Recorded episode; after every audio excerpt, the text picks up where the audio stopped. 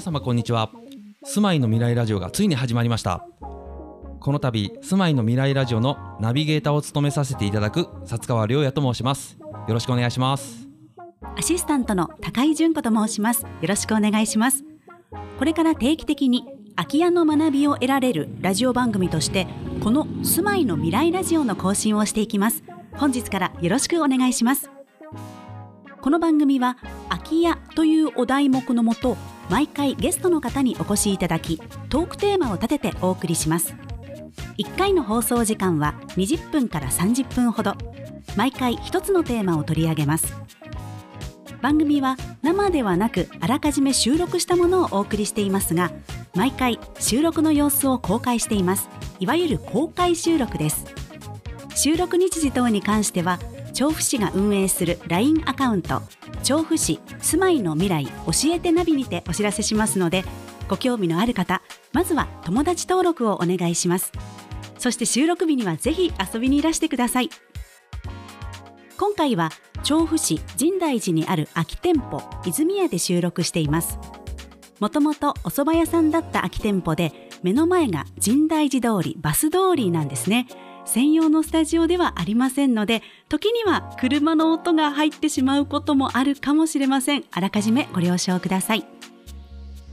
さあそれでは早速今日のトークに参りましょう。ウェブメディア greenz.jp を運営する NPO 法人 greenz 理事の上原翔太郎さんにお越しいただきました。上原さんどうぞよろしくお願いします。よろしくお願いします。ではここで上原さんのプロフィールをご紹介します上原翔太郎さんは1988年仙台生まれ。慶應義塾大学理工学部を卒業後新卒で SNS マーケティング会社に入社。2014年10月よりウェブマガジングリーンズ .jp を運営する NPO 法人 greenz にスタッフとして参画。2018年4月より COO 事業統括理事に就任し健やかな事業と組織づくりに励みます。本業の傍ら都会のど真ん中に畑を作るアーバンファーマーズクラブも展開。循環型社会やサステナビリティについて勉強中の一児の父でいらっしゃいます。ありがとうございます。プロフィールを読んでいただけると 嬉しいですね。はい。はい。えー、それでは、あの、ここからは、えー、薩川と、あとは、えー、上原さん。まあ僕からは、よ翔太郎くんとお呼びしてもいいですかね、今日は。そうですねははいい。つもの感じで、えー、進めさせていただければと思いますが、えっ、と、まあ、この、えっ、と、住まいの未来ラジオ、えーではですね、まあ、主にこの空き家に対する、えー、まあ、トークテーマ、もう毎回、えーゲストの方をお呼びして、えーおおしゃべりしていくというような番組なんですけれども、えっと、今回その翔太郎くんをお呼びしたのも、まあ、直接的にこう空き家に関わる事業をやっているというよりは、あのまあ、まあ、ソーシャルアクションだったり、えーまあ、広く街づくりみたいなことまで、えっ、と、まあ、携わっている方だと思うんですね。ありがとうございます、はい。で、えーまあ、そういった意味で、あの、空き家活用した未来、あやっぱこういったこう街に住みたいだったり暮らしたい、うん。そういったビジョンをあの、翔太郎くん自身も、あの、ね、個人的にもいろいろと考えて、そういう意思を持って行動されている方でもあるので、あの、そういう意味で、あの、広い意味でいろいろとお話を伺いながら、あの、未来の住まい方とか、そういったことをいろいろと想像していけるような、えー3回、計3回にしていければと思ってますので、よろしくお願いします。お願いします。で、えっと、いどんなトーク、テーマにしようかっていうのを相談する上で、はい。あのーまあ、3回、えーここから行っていければと思ってるんですけども、第、栄えある第1回目は、その、翔太郎くんからの、アフターコロナに私たちが街に求めるものっていうのをちょっとテーマに話そうかっていう話を、はい。ちょっとここら辺の話も含めてお話、はい、伺っていいですか？はい。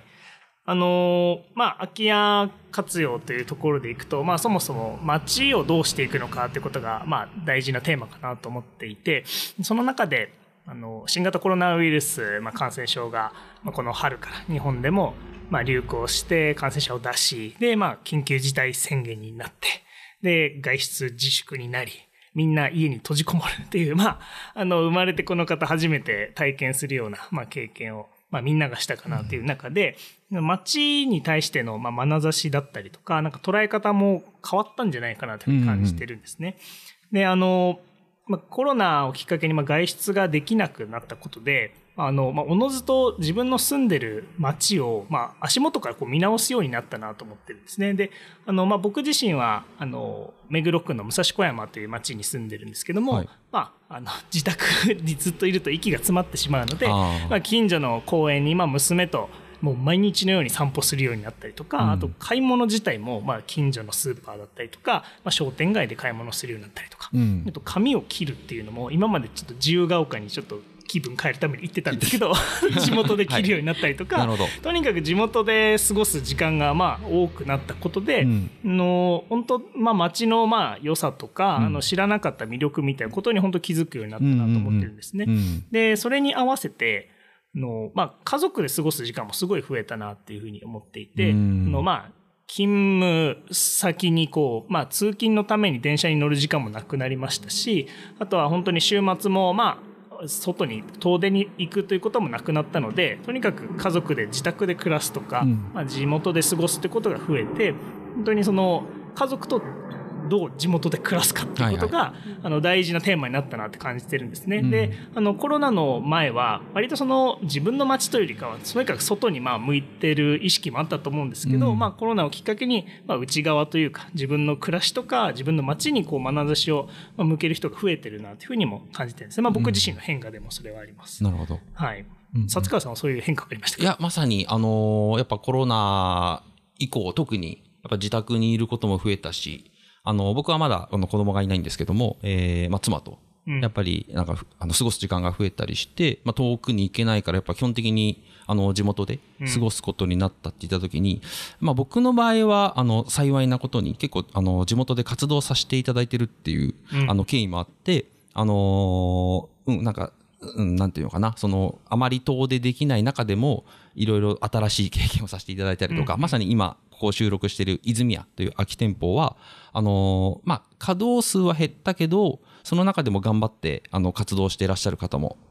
いらっしゃるので、うん、そういった方と一緒に、あのー、大変だけど頑張ろうねというような感じで、あの頑張って活動を続けてたりもするので、うんうん、そうですね。だからそういう意味では、あの、より、うん、近隣地域の大切さみたいなものは僕も実感しましたね。うん、そうですよね。なんかコロナをきっかけにつながる人間関係もあったなというふうには感じますね。うん、まあ、地元で活動している人は特に。うん、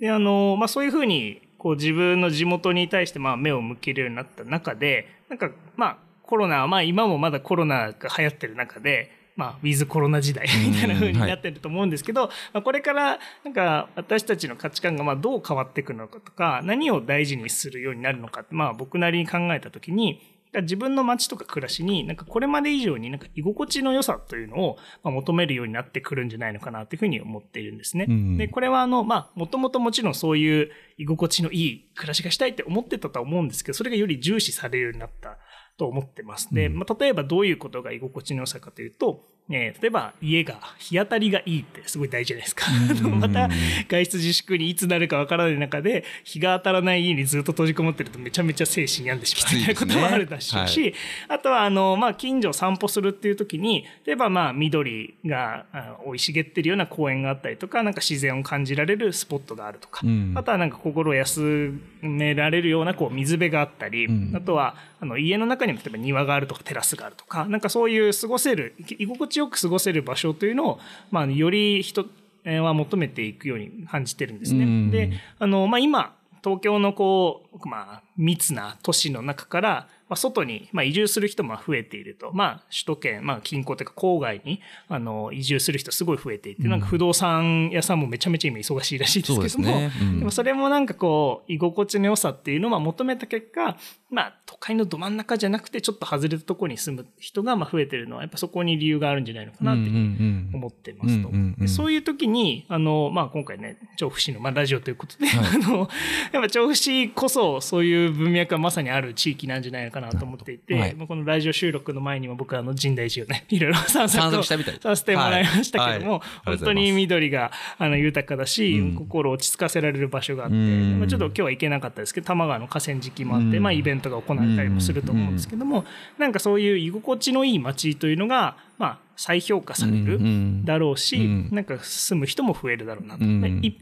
見、一見すると、あんまりなんか華やかな場所じゃないかもしれないんですけど、うん居心地がいいっていうことが、うん。まあ重視されて、うん。住む人も増えるのかなというのは感じてます。うん。あの、というのも、あの、どうやら上原さん、あ、翔太郎くん、ごめんなさい。調布に住んでたことがあるみたいで。あ、そうそうそう。ね。そうなんですよ。あの、そうなんですよ。本当何のご縁かって感じですけども、僕はあの、中学、高校はあの、名古屋に住んでたんですけども、あの、まあ、大学から東京に来た時に、うんまあ、ちょっと家が、あの、まあ、仮暮らしの期間がありまして、その時にあの、調布市のあの、つつじが丘にですね、はいつつじが4、4ヶ月だけあの、4ヶ大学1年生のはい。時に住んでたっていう4ヶ月でも。あったので、はい。まあ、もっと調布市民そうですね。かもしれない。いやいや、立派な調布市民だと思います。はい4ヶ月。はいはい。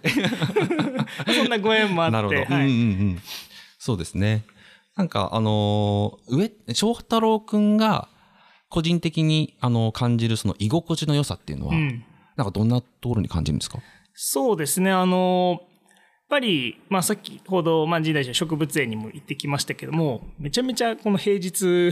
の限らず、多くの人が、はい。まあ、ベンチに座って、はい。花とか草木をめでてみたいな、うん。こんなに心地のいい空間があるのかと。うん。で、これって、本当に、なんだろうな、まあ、もちろん、まあ、民間で運営されてるというものではないかもしれないんですけど、やっぱそういうものが、まあ、あの、行政とか自治体によって用意されてるってことがうん改めて感謝しなきゃいけないことだなというふうにも感じましたし、うん。あとはその、家とか、まあ本当に近所のちっちゃい公園以外に何か自由にくつろげる場所があるかどうかっていうのが、あの、大事なんじゃないのかなと思っていて、うん。やっぱりそれは、都会のど真ん中だと、やっぱ土地がなかったりとか、うん。あのまあ、とにかく経済合理性の中でどんどん建物を、まあ、敷き詰めていくみたいな、あの、ところではなかなかそういう空間って、まあ、ないなというふうにも感じていて、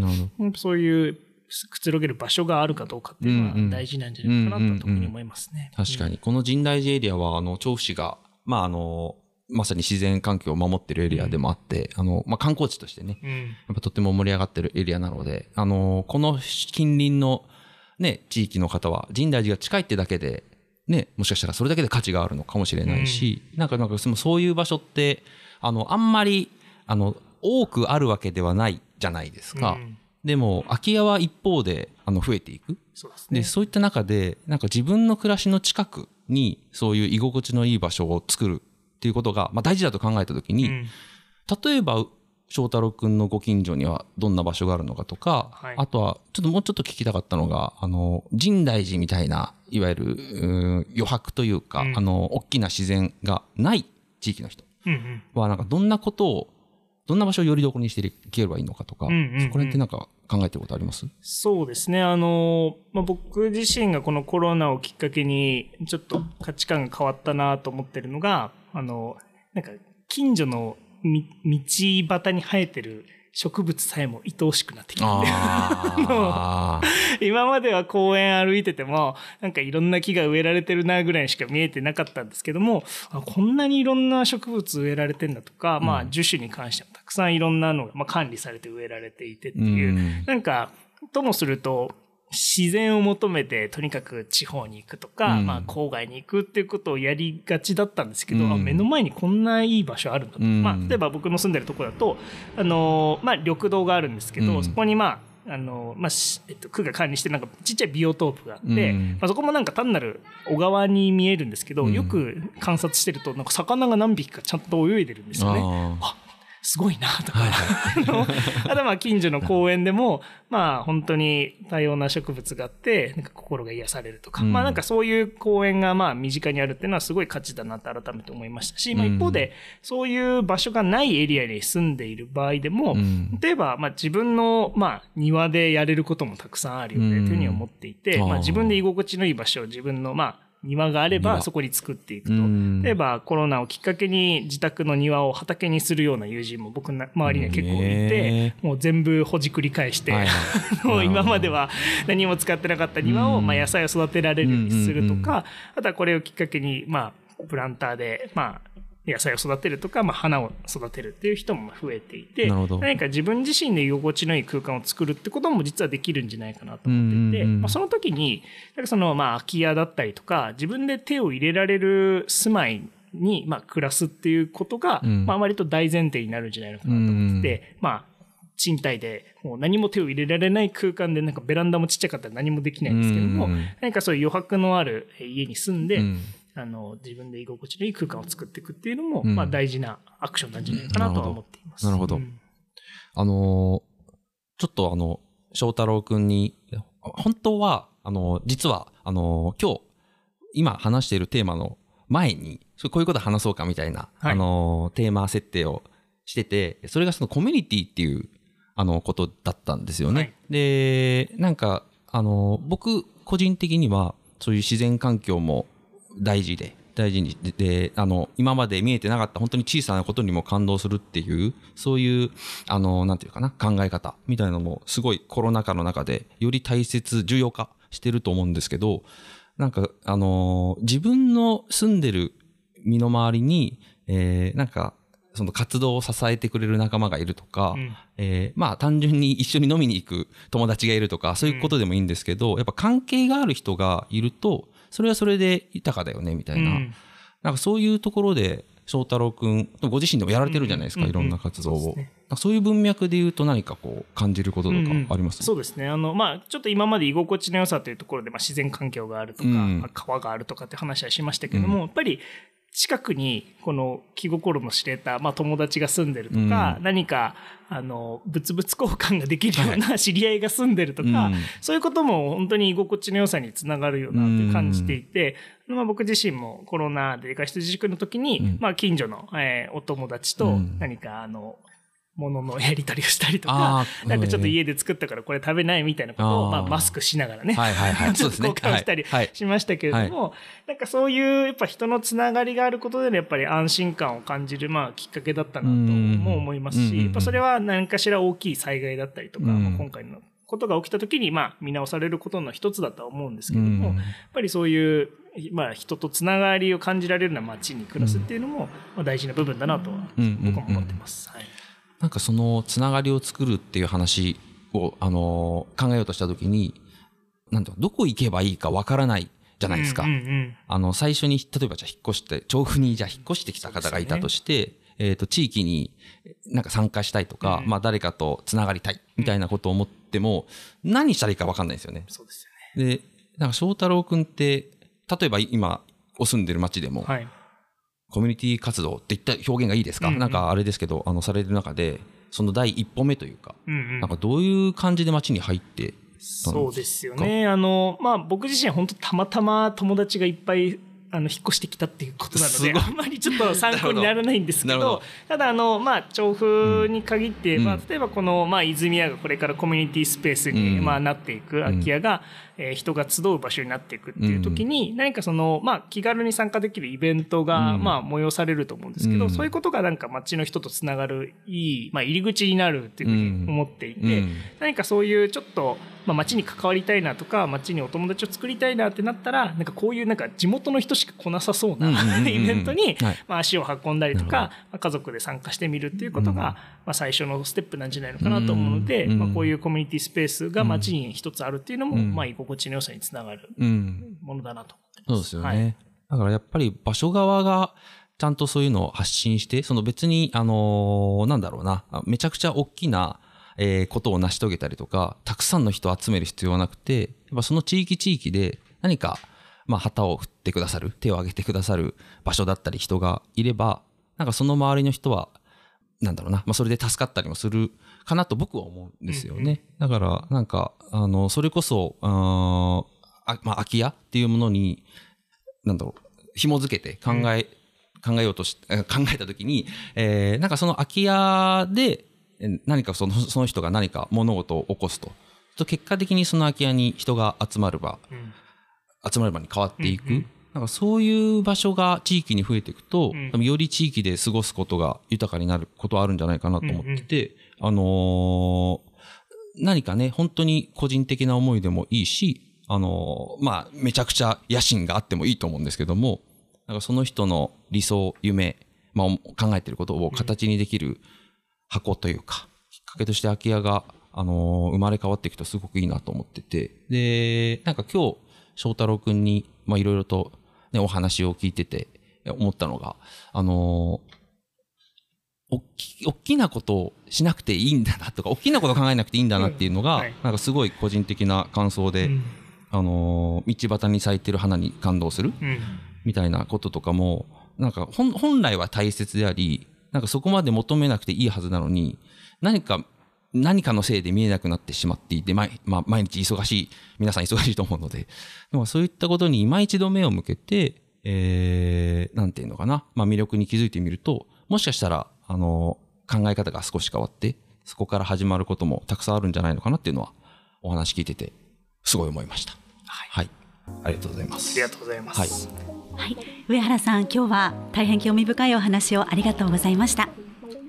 次回は環境負荷をかけない暮らし方、サーキュラーエコノミーについて、また上原さんにお話を伺います。この番組は調布市の空き家施策事業としてお送りしています。YouTube や Google、iTunes、Spotify などのポッドキャストで配信されます。番組の更新情報や公開収録のお知らせ、またその他たくさんのコンテンツを LINE アカウント、調布市住まいの未来教えてナビにてお知らせします。ぜひぜひ友達登録をしてチェックしてみてくださいね。それでは皆様、また次回お会いしましょう。さようなら